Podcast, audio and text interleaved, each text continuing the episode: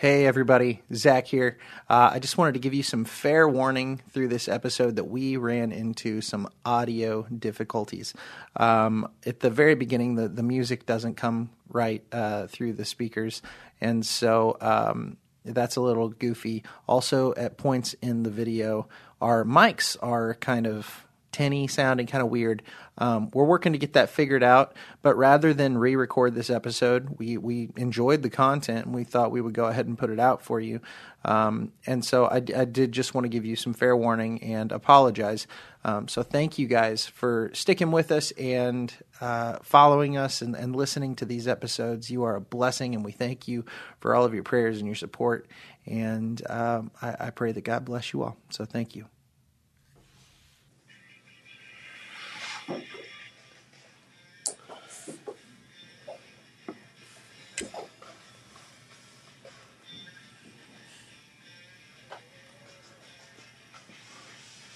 Hey, welcome back to Salty Saints Podcast. I am Zack, And I am Randy. and today we're talking about the Apostle Paul. And yeah, Yep. why are you looking at me like that? know. You're just like staring at me like, what have you done? I, I think I'm supposed to say that.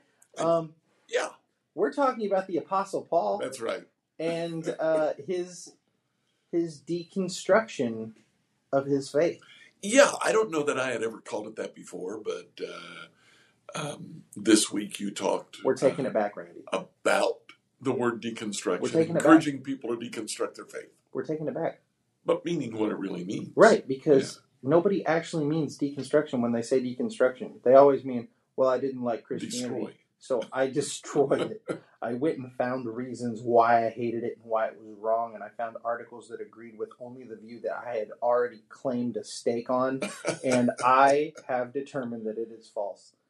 That's what it is every single time, and I'm sorry if you disagree. But You're what wrong. does deconstruction really mean? Well, okay, so I did a YouTube video, okay? Yeah. And uh, I would like to then kind of put this video out, a little snippet of this video, as like a kind of example of, of how Paul deconstructed his faith, and we'll kind of we'll kind of do a little shortened version on YouTube. So in Um, the video that you did, I watched just three or four minutes of it and Mhm. summarized the rest of it. Did you talk about your dad? Did you talk about what your dad did? Yeah, Okay. Yeah, yeah, okay. So that that's cool. I think that really describes it. There's another guy. Do you know who Don Garlits is? for, real quick for anybody listening, uh, uh, what he mean, means is my dad used to take things apart in the garage, and he would he would find out how they worked Right. because he would And take them apart, Put it back put it together. back together, right? So Do you know who Don Garlits is? no, Okay. Don Gar- Garlits is considered the father of drag racing. okay, And uh, when he was a teenager, he was about 13 or 14 years old, his dad bought him a car. That was an old junker. It was like a $50 car. And he said, Son, you can do whatever you want to with it except drive it. So, what does a 13, 14 year old boy do? He tears it apart and then he puts it back together again.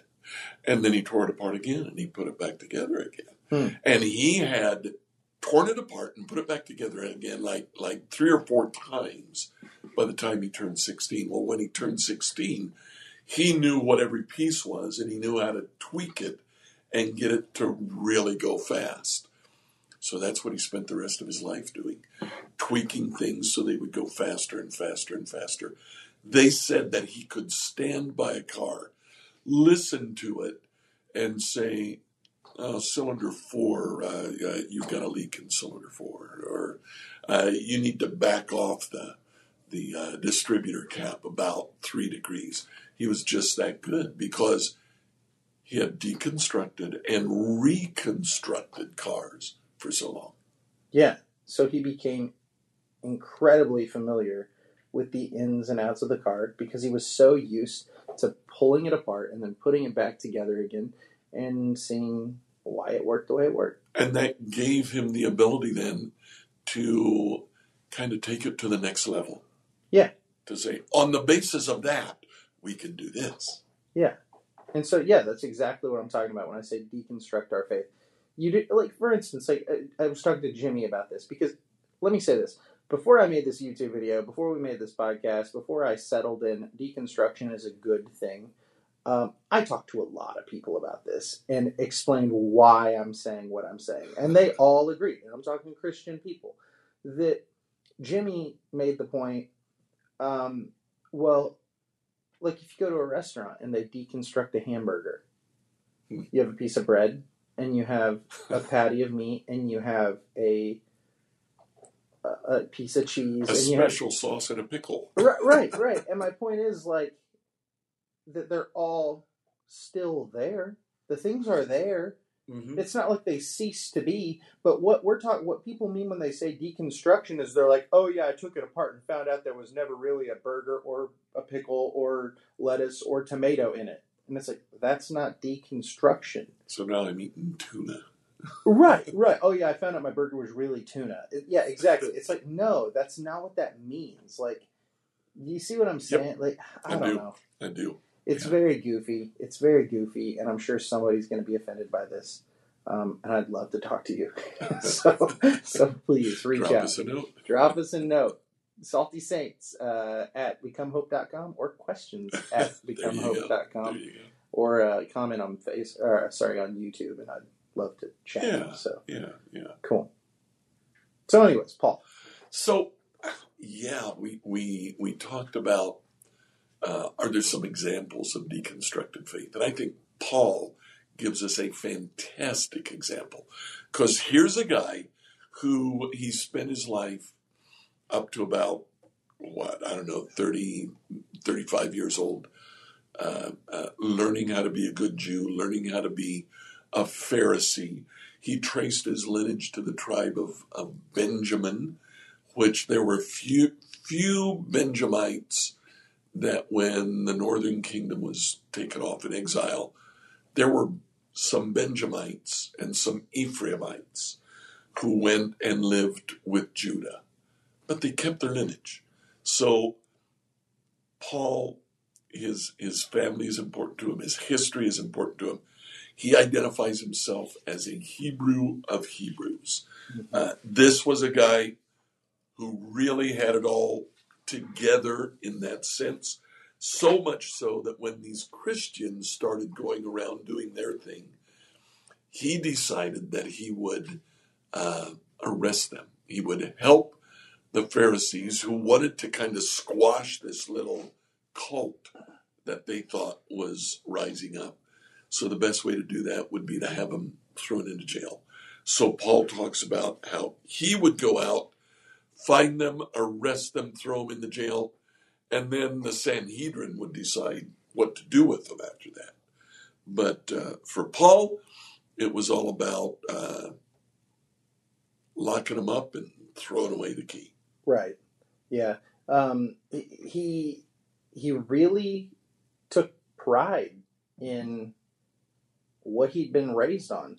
Um, that he he never questioned it. He he actually kind of refers to himself as a zealot, doesn't he? He does. That uh, you know, a zealot is essentially like a radical follower of something, is it not? Yeah. Now there there were zealots, but that was different. Paul doesn't identify as belonging to the band of zealots, but he does say that he was zealous for uh, Right. the Jewish faith. Right. He's all in. He's sold out. He was all about it. Yeah. And it took Jesus meeting him on the road to Damascus and blinding him Yeah. to wake him up and say, "Hey, you're wrong. Now let's rethink some things." Right. Yeah, yeah, yeah. So Jesus comes to him. Uh, Paul is on the road to Damascus with a group of other people. They're going to arrest more Christi- Christians, and Jesus appears to him. It's a blinding light. Everybody else says it was lightning and they heard thunder. Paul hears a voice, and it's Jesus' voice saying, Paul, why are you persecuting me? And Paul says, Who are you? And he says, I'm Jesus. It's hard for you, just like it's hard for an ox to kick against an ox goad. We Hmm. should have brought the ox goad in, shouldn't we?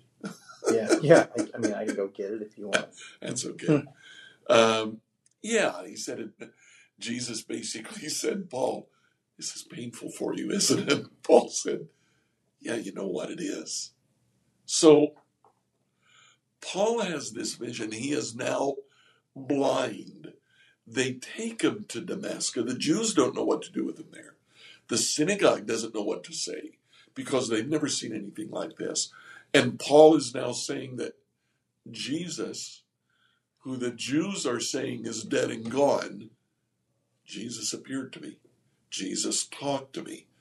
Well, what do you do? The guy that was coming to arrest the Christians is now saying, the Christ of the Christians talked to me.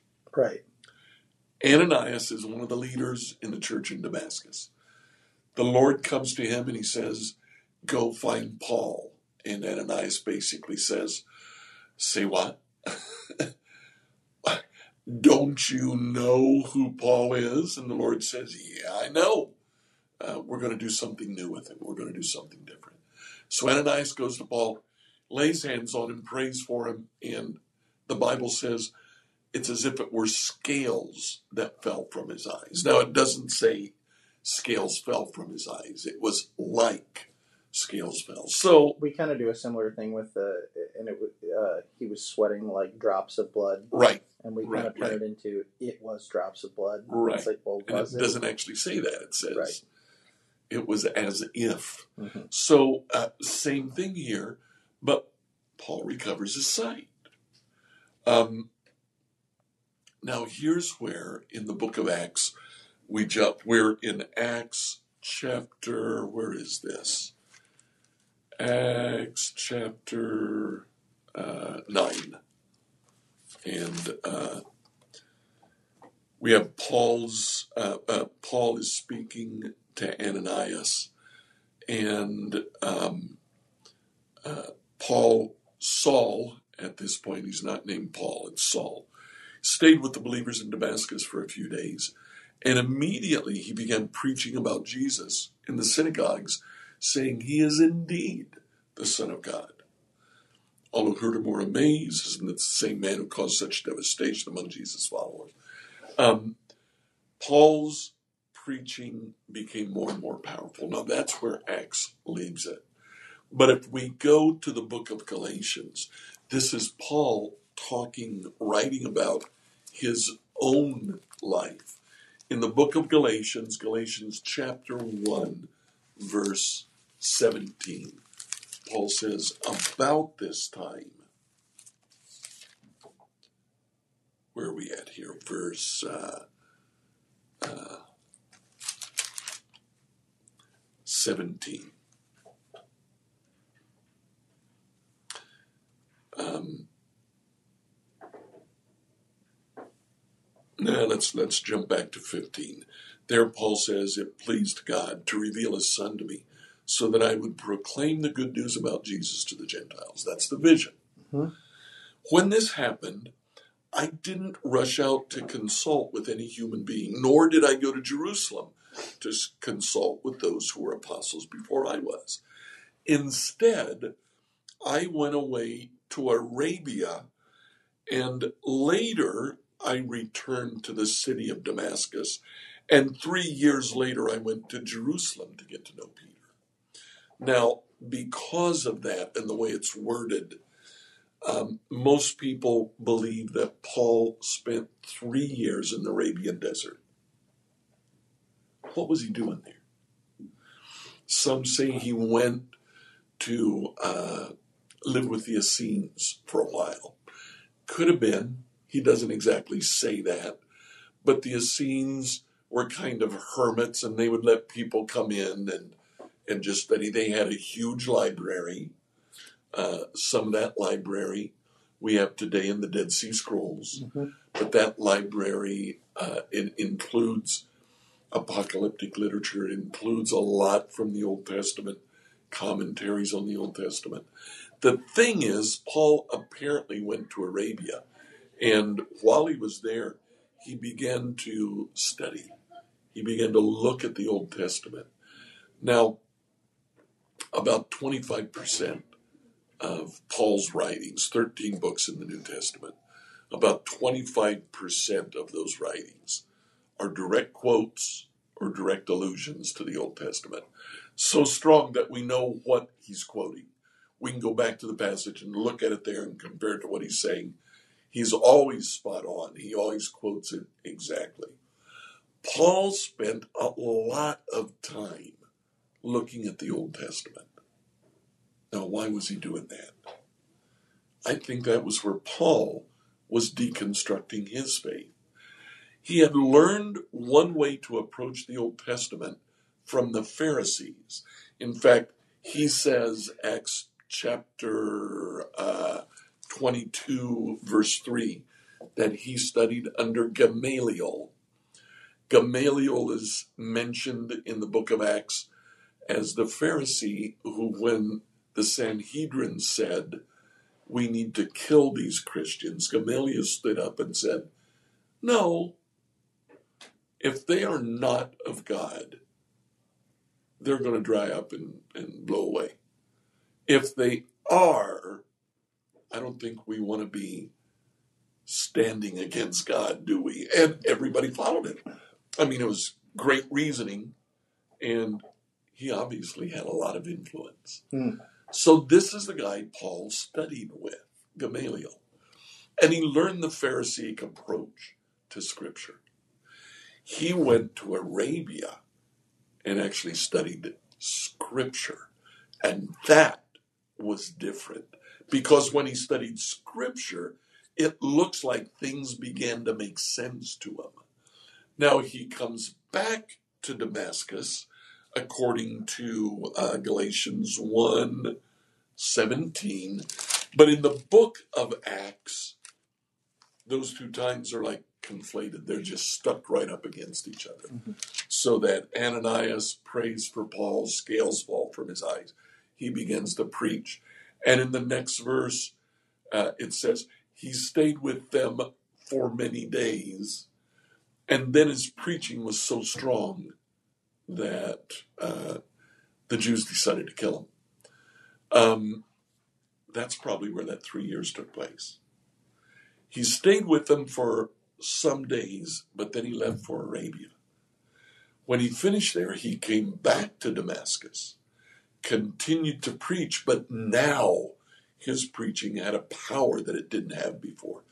Now they couldn't refute him. Now it wasn't just saying, Hey, I saw Jesus on the road, and somebody saying, Yeah, were you chewing peyote? um, now he's quoting the Old Testament, saying, These are these are your scriptures. And uh, they were listening to him, and they couldn't refute him. They were saying, Gosh, those are our scriptures. Gee whiz, it does say that, doesn't it? It was starting to make sense, not only to Paul, but to the people that he was talking to. Right. Um, it, it's really interesting that you've kind of drawn those two kind of contrasting ideas that that Paul had originally uh, studied under. Is it G- Gamaliel. Gamaliel? Um, that he'd originally studied how to be a Pharisee by listening to the teachings of Pharisees, Right. because Jews uh, would listen to what the rabbis said, Right, right. not right. what the scriptures said. I mean, That's that was a piece exactly of it, right, right? yeah. But it was more about the interpretations by these teachers. The rabbis were quoting scripture, but but they were adding to it, and uh, we discover that when we read what the rabbis say. Uh, a lot of times, what they say is not actually what the Old Testament is saying. It's what it's their spin. Right. And so he goes and he reads what the Old Testament actually says, what the what the Hebrew scriptures actually say, and then realizes, wait, we got it wrong. Like the Pharisees had it right. They had some things right, but they had a lot of it wrong. Like the overarching story here. And it's because he's now plugging the story of Jesus Christ into the Old Testament, and it all fits. It's it's a Mhm. one for one. It makes Yep. absolute sense. And so my thing is, how often today do we base what we believe about Scripture off of what we've been told by teachers and their interpretations, or we'll go read a commentary on a book of the Bible and go, "Oh, well, that's what he said it means. That must Right. be what it means." Right. How often do we do that as opposed to actually going back and digging in And reading the original language, Yeah. saying, "What's that word mean?" What's it? Okay, gotcha. That's what that means. Oh, okay, that, I see how that can be translated this way, this way, this way in those translations. But now I know what that real word is. And we go back and we just go, "Oh, I read it contextually, and now I have my own view of this, and it makes sense." Like Yeah. That, that we don't have to just base our beliefs off of what we're told. We can study Scripture ourselves. Right, right, right. Now Paul continues his story. He says, three years later, I went to Jerusalem to get to know to know Peter. Um, what what apparently happens, and we get this from the Book of Acts. When he went to get to know Peter, Peter was a little bit uh, dubious. He had heard about Saul. He was probably there when Stephen was stoned, and Paul was kind of the organizer. It says that he held people's coats. Well, apparently it was Paul that was saying, "Let me hold that while you pick up a stone." hmm So Paul was very much involved there. So Peter was a little bit dubious, but Barnabas, who had been with Paul in Damascus, goes and vouches for Paul. Um, after this, Paul goes back to his own city, uh, city of, of Tarsus, and is probably there for about eight years. City of Tarsus is the city in in uh, all of the Roman Empire. It had more universities per capita than any other city. There were like five major universities there. I think Paul continued his education. I think he began to think in terms of okay, I know what Scripture says about Jesus now. So, what does Jesus mean to the Greeks? What is Jesus? How, how does Jesus interact with Zeus or Apollos? How does this stuff make sense? Uh, what about philosophy? You've got, by this time, Platonic philosophy. You have at least the uh, the hedonists are out there, and I'm not sure who else might be. But he would have been able to look at the various different philosophies and uh, evaluate. After eight years, Barnabas comes looking for Paul, and he tells Paul, Okay, I've been asked by the church to go to Antioch, which is not too far from Damascus. It's up in that general area. I've been asked by the church to go to Antioch because the Lord's really doing something there. And they want to make sure that it doesn't go off the rails. Come with me. So Paul goes. And for the next probably, probably around uh, six or seven years, Barnabas takes Paul under his wings. And he's kind of showing him the ropes. They're learning how to do the ministry together. But Barnabas has already figured out some of this. So he is more of a mentor figure to Paul. Eventually, the church in Antioch comes together in a prayer meeting and they hear the Lord saying to them very clearly Saul and Barnabas need to go and do what we're doing here all across Asia Minor. And so they send them out as missionaries. They go to the island of Cyprus and then they end up in Asia Minor. Cyprus is where Barnabas is from. Then they go to Asia Minor, where Paul was from. And they work basically from Tarsus about 30 or 40 miles west. Cilicia, uh, Lystra, Derbe. Uh, they hit all the major cities and um, plant churches there. Hmm. Okay, this is a random thought, and I'm sorry, but you said something, and now I, I just want to clarify. Okay. So, Barnabas in the book of Acts, who is it? I'm terrible with names. Paul and Barnabas are traveling together, right? With Right. who is it they're traveling with? That John Mark. John Mark and Right. Paul doesn't want him to come along because he'd abandoned them once before, right? John Mark also knew Cyprus. Well, when they leave Cyprus and go to Asia Minor, John Mark leaves. Now, Now this is no, is that Mark that wrote the, the, book Mark, of Mark? that wrote right, the Book of Mark. right, okay, Yeah, very same one. Um, John Mark leaves from the city in which Paul was stoned, uh, probably, possibly to death. He may have been brought back from the dead. At least he was unconscious. And um, Christians prayed for him and he recovered. John Mark looked at that and said,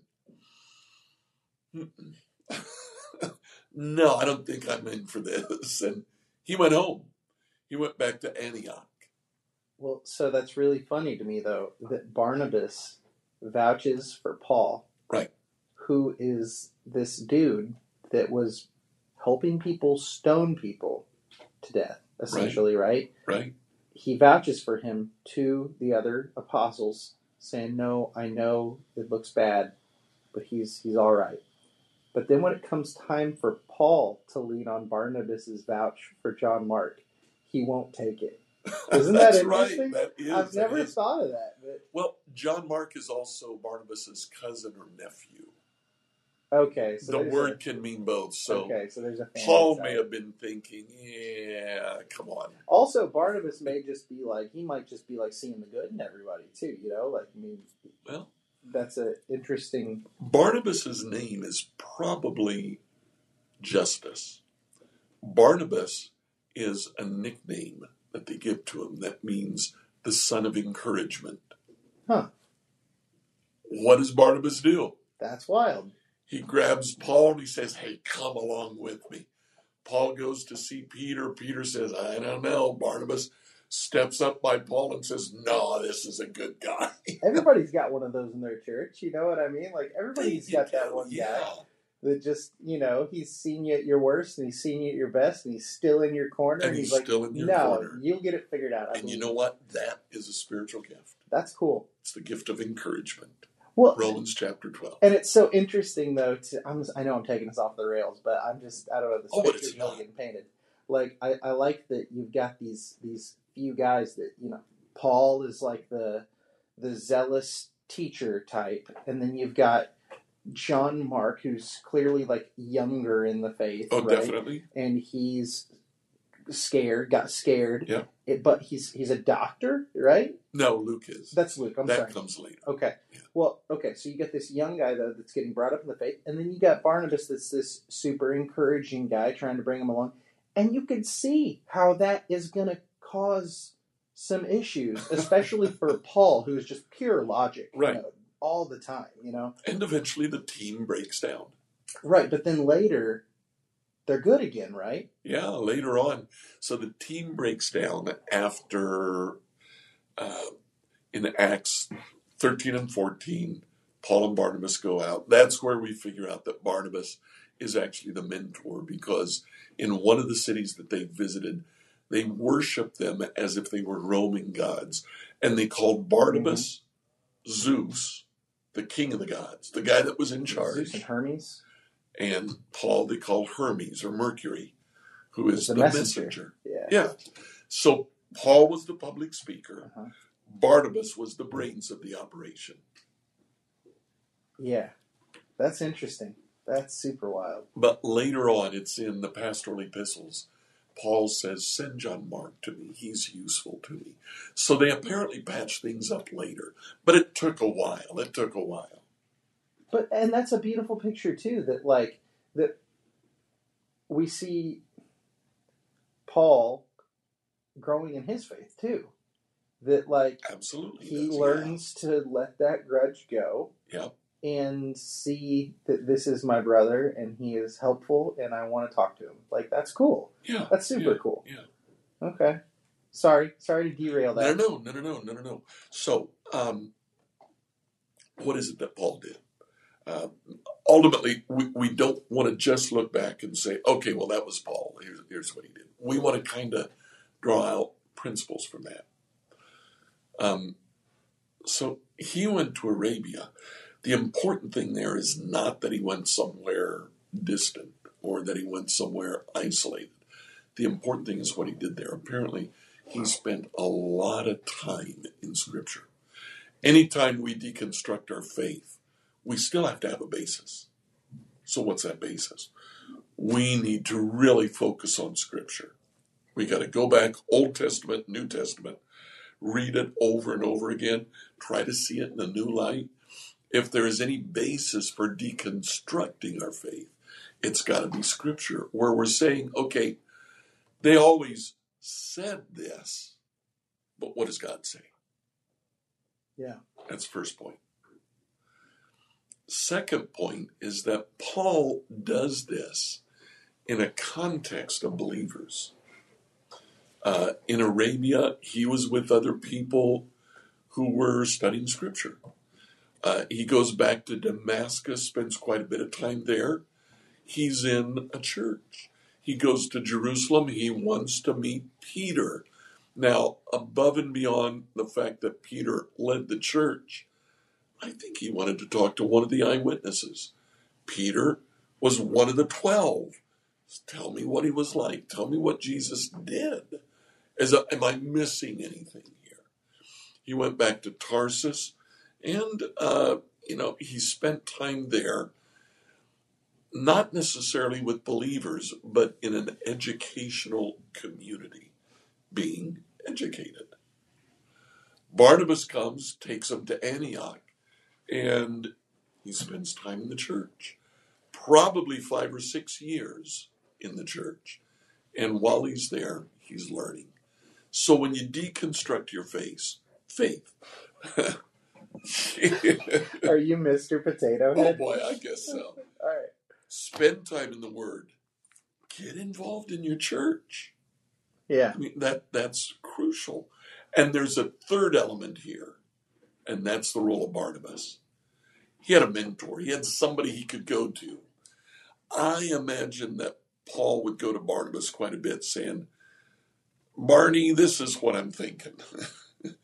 Tell me, does that make sense?" And and Barnabas would have a chance to say, "Boy, you know, I never thought of it that way, but I think you're onto something." Or I don't know, man. That seems like a stretch to me. Or that's right on. Yeah, I've had those same thoughts. So back to the Bible. Community of faith. Find a mentor. Those are three great steps absolutely in how to recon- de- how to deconstruct your faith. What is so? Um, I, I've got to take it here because I, I feel like we have to.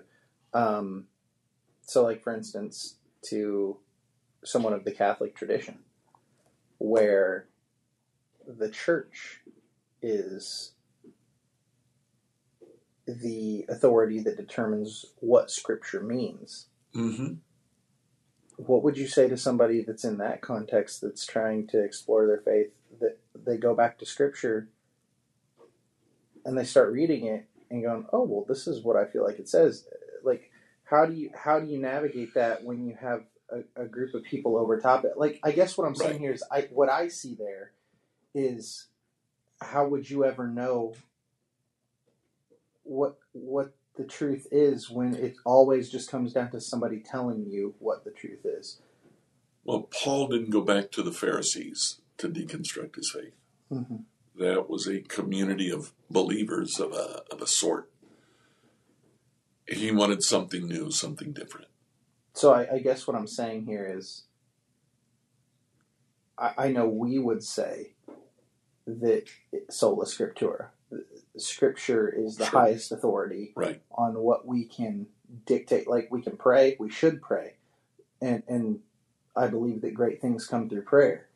Um, but if you get a word through prayer from God or what you think is God, and it doesn't line up with what Scripture says, then obviously that's not from God, right?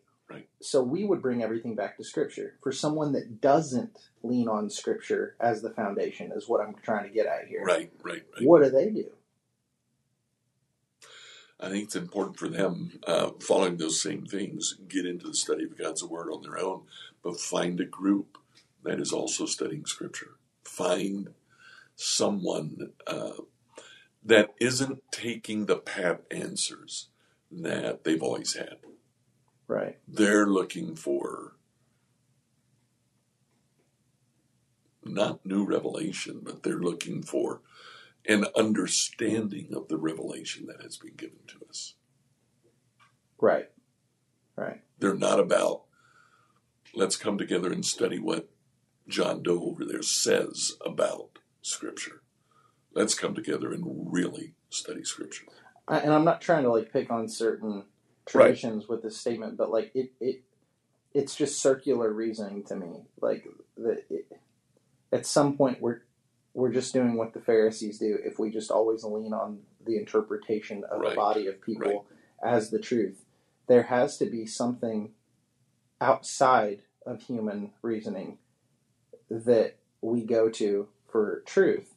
And we as Protestants believe that's the Word of God Right? because like for instance if i'm a corrupt individual and i tell you what you know what the bible says and i can just look at you and say well it's on the authority of god that i'm telling you that. Um, at the end of the day how do you know if i'm right or wrong? Right? the only logical answer is that there is something other than me that tells you if i am telling you accurately or not. Uh, i know that's a little convoluted and a little messy but um, there are a lot of traditions that the highest authority is the church or tradition, and I just I think that this is uh, it would be hard for people from those backgrounds to make um, good arguments in this situation.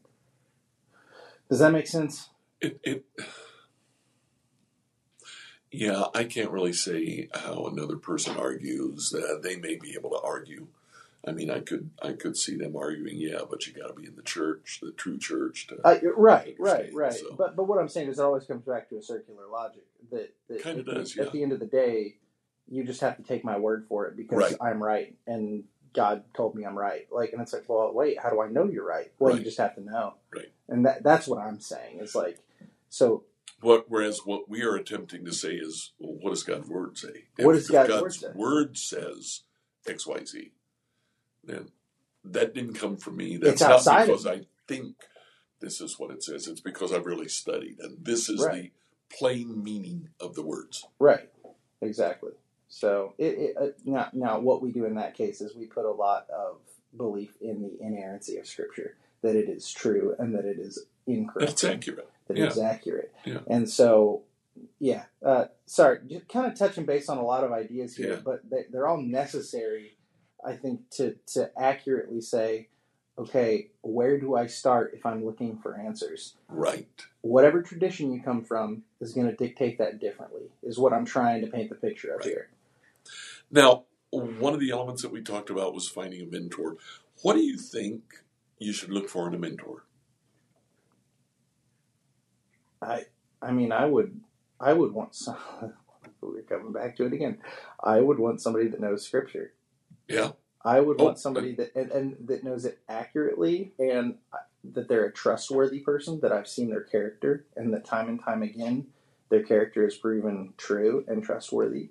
Um, I would want somebody nice that I get along with. Um, I don't want to be That's preferable. Yeah. Yeah, I mean, uh, I've dealt with people like that where you can't ask them a question because they just talk to you like you're stupid if you do, and that sucks. You know, like I don't want that. I want to be able to ask questions, even if they're stupid questions, to ask questions and, and learn. I mean, that's what I do. When I sit here with you, I ask you stupid right, questions right. and you answer me. Yeah. So, Usually with stupid answers. hey, you know what? I'm okay with that. I think you're looking for somebody who is uh, also open, uh, honest, and transparent with you. Mhm. Um, y- you're looking for more than a professor. Uh, you're looking for more than a friend. It's kind of a hybrid. You know what picture comes to mind? Have you ever seen The Sword in the Stone? The Disney cartoon? Um, no, you know, I never have. Oh, dude, it's awesome. So Merlin is Yeah. the main character, the wizard Merlin Right. from like the King Arthur story, yeah. Right. and uh, he's just like this old, crazy, kooky wizard guy, and it's almost like the the like Doc Brown and uh, uh, what's his name for Back yeah, uh, Marty McFly. Marty.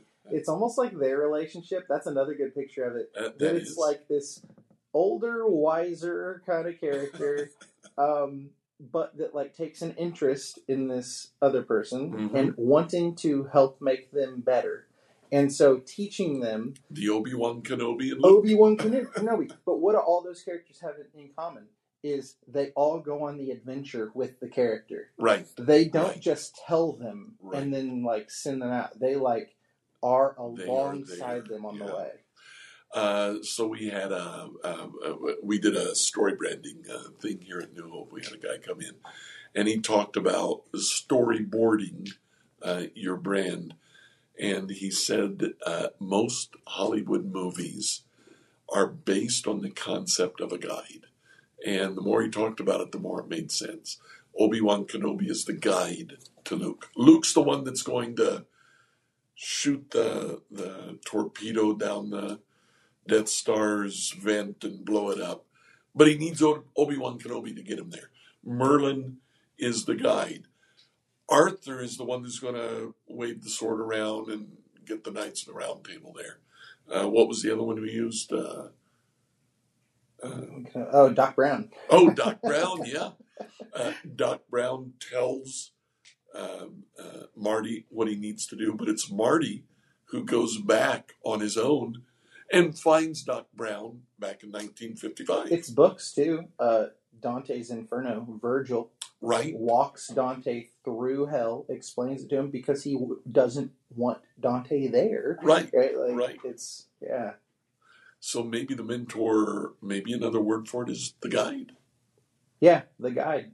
Somebody to guide you through life, but they walk through it with you. Doesn't always have to be older. You've got, uh, I think, a guide. I think of Sacagawea.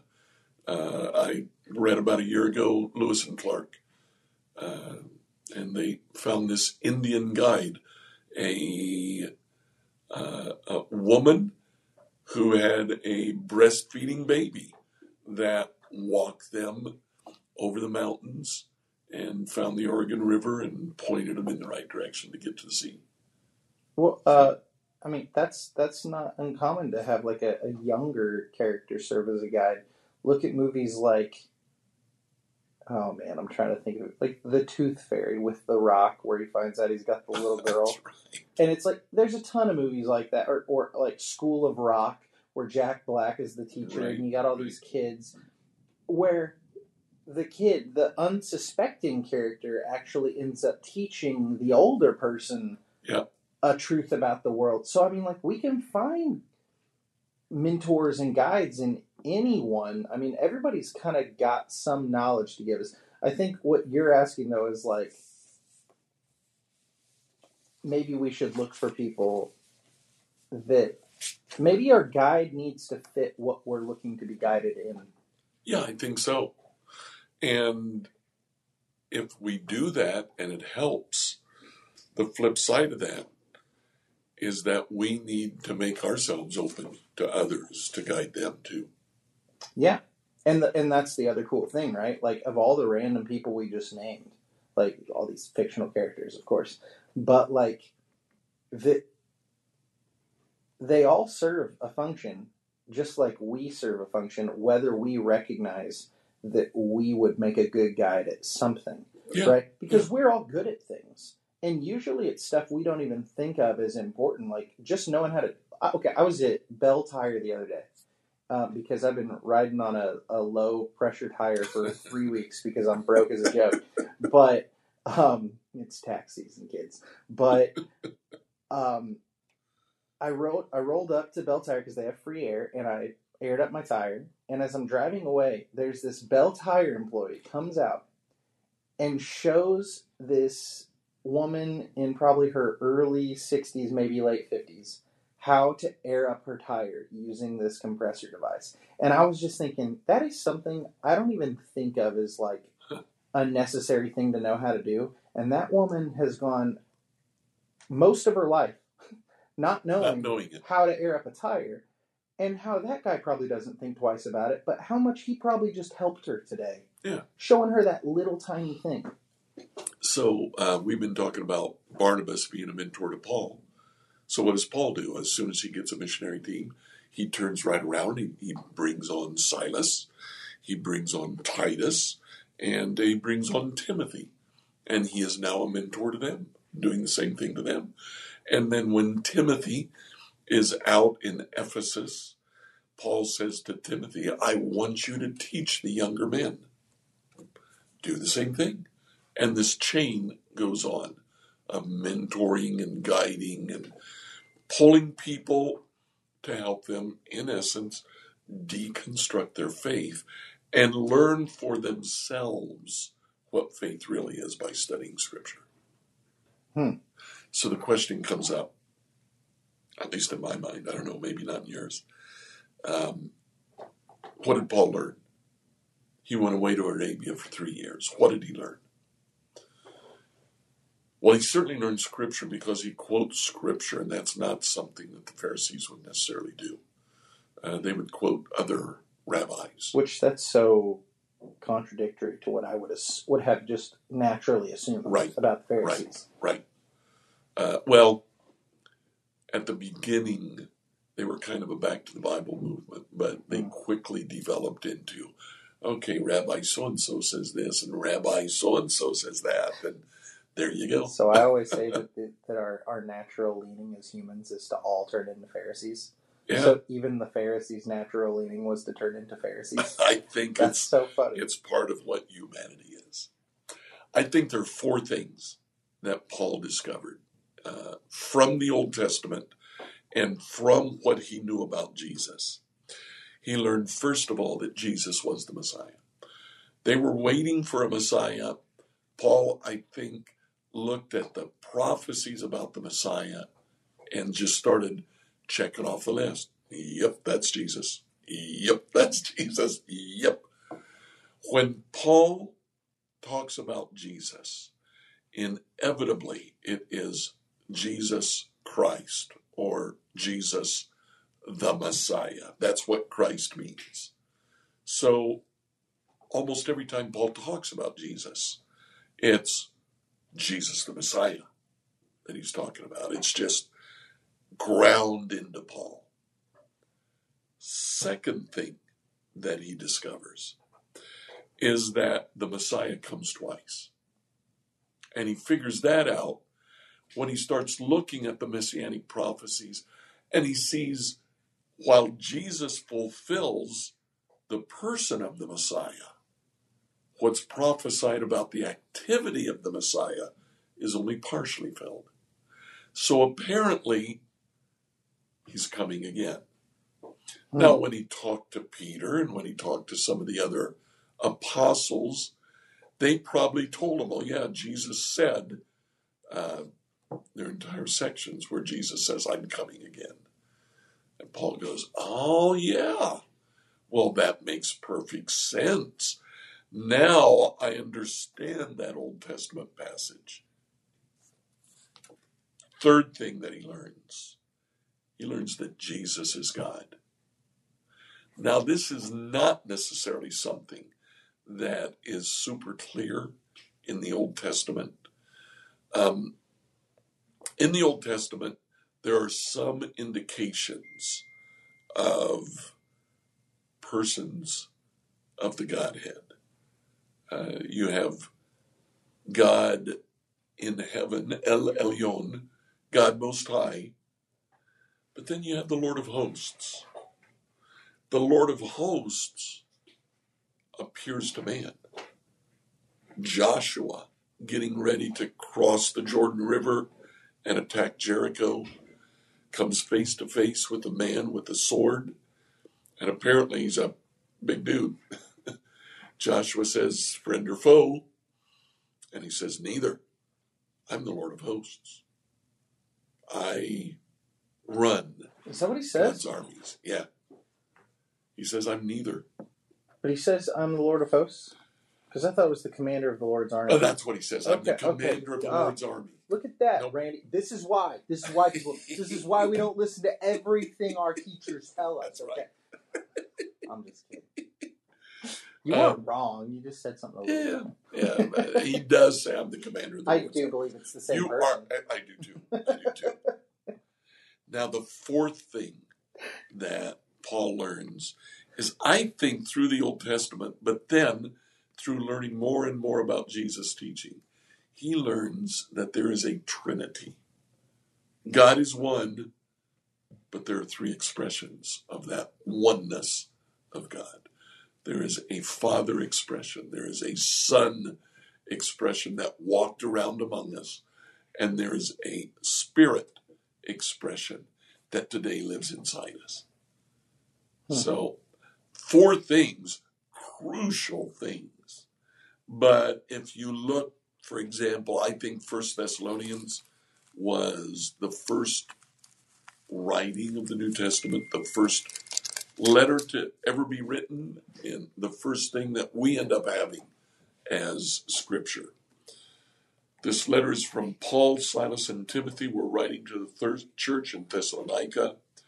To you who belong to God the Father and the Lord Jesus Christ, Jesus the Messiah, and Jesus alongside God the Father. You come to uh, verse 10. Uh, these people who know you speak of how you're looking forward to the coming of God's Son from heaven. Uh, there's the return. All of these things are repeated again and again in just the opening verses of the very first book to be written in the New Testament.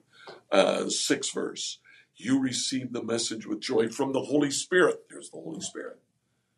So uh, it's amazing how quickly Paul caught on and then expressed that very quickly to everyone around him. Hmm. Yeah, the, he was very.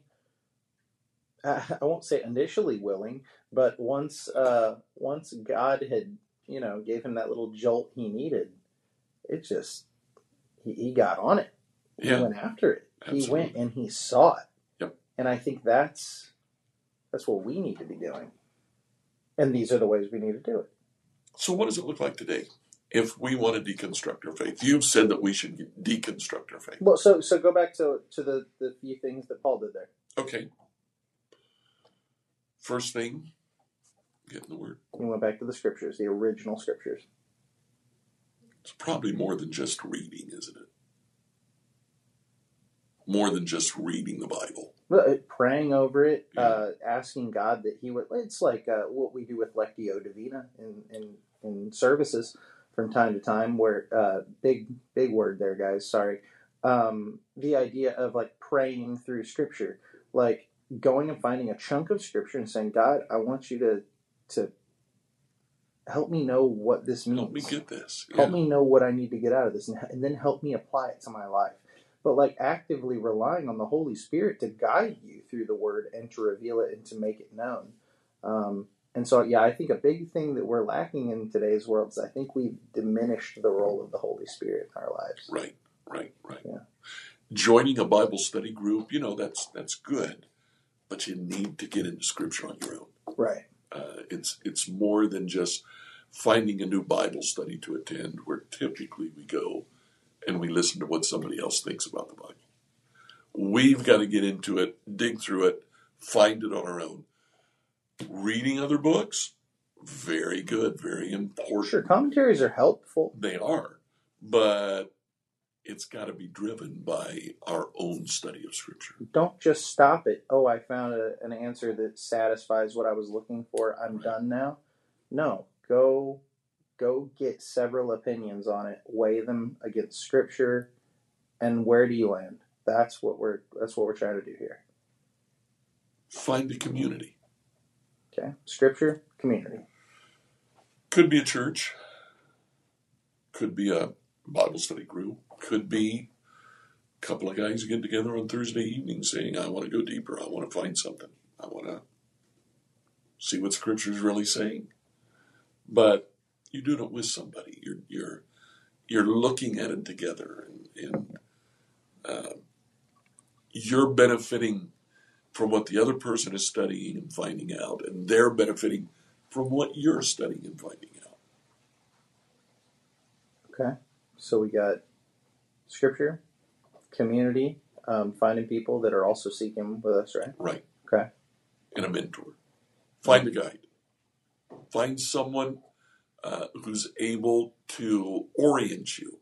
Someone who's able and willing to say, no, I don't think that's right. Hmm. Um, Someone to, to love you, to call you up to something better, to not Yeah. just leave you where you're at and Right. say, oh, yeah, all your ideas are perfect. right. Yeah. or more commonly, uh huh, uh huh, uh huh. Dude, you say? Oh, oh yeah. It Uh-huh, totally uh-huh. happens. All the time it happens. Yeah, yeah. You you need somebody that really takes an interest in you Right. and that's willing to walk alongside you through this journey. Yeah. Um, and that's not always the people you'd assume it is. I mean, I've gone to pastors in, in, in my childhood and stuff and asked them questions and kind of got the answer you just said. Yeah. Like, oh, yeah, well, you know, it says this, and that's it. And you're like, but, well, wait, I have questions. And they're like, well, that's not really true. So it, it's just dismissive, and, and, and we all we can all be that way from time to time. Sure, we can. So I'm not blaming anybody, but you really want somebody that that takes an interest in this walk with you as a guide, as a mentor. So those three things. As a start, there's probably more Dude, there's think of any. always more. for sure. It's ridiculous.